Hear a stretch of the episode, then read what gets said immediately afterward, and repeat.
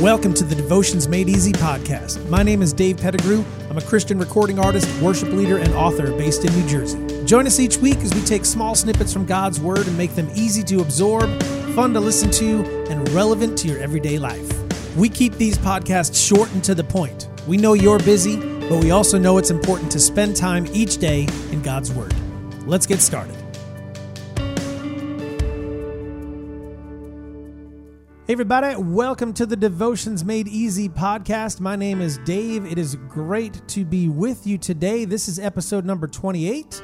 We are walking through the book of First John. We made it through the first two chapters, and uh, we're now moving on to chapter 3. It says this First John chapter 3, verse 1 says this See how very much our Father loves us, for he calls us his children, and that is what we are! Exclamation point. But the people who belong to this world don't recognize that we are God's children because they don't know him. That's 1 John 3, verse 1. John, man, he starts this chapter out with a bang, right? Talking immediately about the love that the Father has for us. Sometimes it's hard to comprehend this love or even take it in, right? This God who sometimes is a roaring lion and other times as gentle as a lamb. Actually, he actually loves us, actually wants to commune with us and be a part of our lives. He calls us his children. Let me say that again. He calls us his children. Why? Why does he do this? Why would he even care about us? It's amazing, but Psalm 8 4 says this What is a man that you would even be mindful of us. We quote this often because that verse combined with this verse literally just blows my mind, right? Who are we that our God would even be mindful of us, want to have a relationship with us, and yet he does. Here we are, we're interacting with him, we're talking with him on these devotions, right? We're learning about him, we're trying to be more like him because He sets the standard for everything in our lives. It's absolutely incredible. I am a child of God. Let me realize that and live that out, right? That should be part of our prayer. God, let me realize that I am your child. Let me live that out. Help me to live that out. Let my heart be grateful. Let my soul be thankful. Let my mind be open to the idea of being more than just a man wandering through this world aimlessly.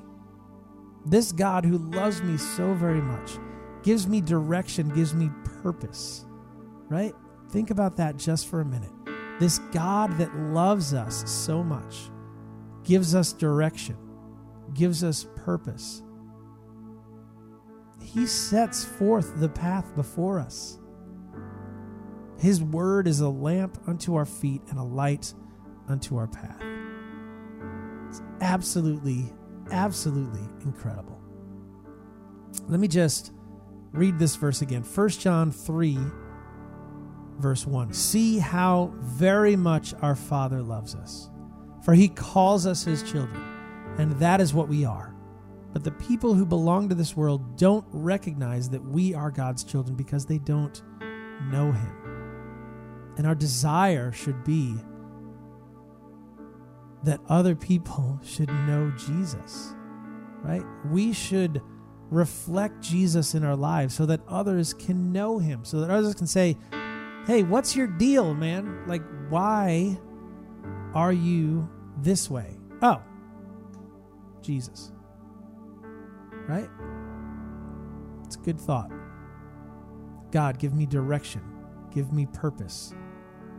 Thank you, Father, for loving me. Let my heart be grateful. Let my soul be thankful. Let me just realize all of that and not just be a man wandering through this world aimlessly. God, we pray this today. Amen. Amen, guys. Thanks for being here today. Um, so good to have you with us. We made it to chapter three. It's good stuff. Uh, again, this was episode number 28. Um, so, so good to be able to do this with you guys. Hopefully, you've been enjoying it. Be sure to subscribe to this podcast, share it with your friends, both the video and the audio. Uh, we'd love to continue to kind of grow our audience here.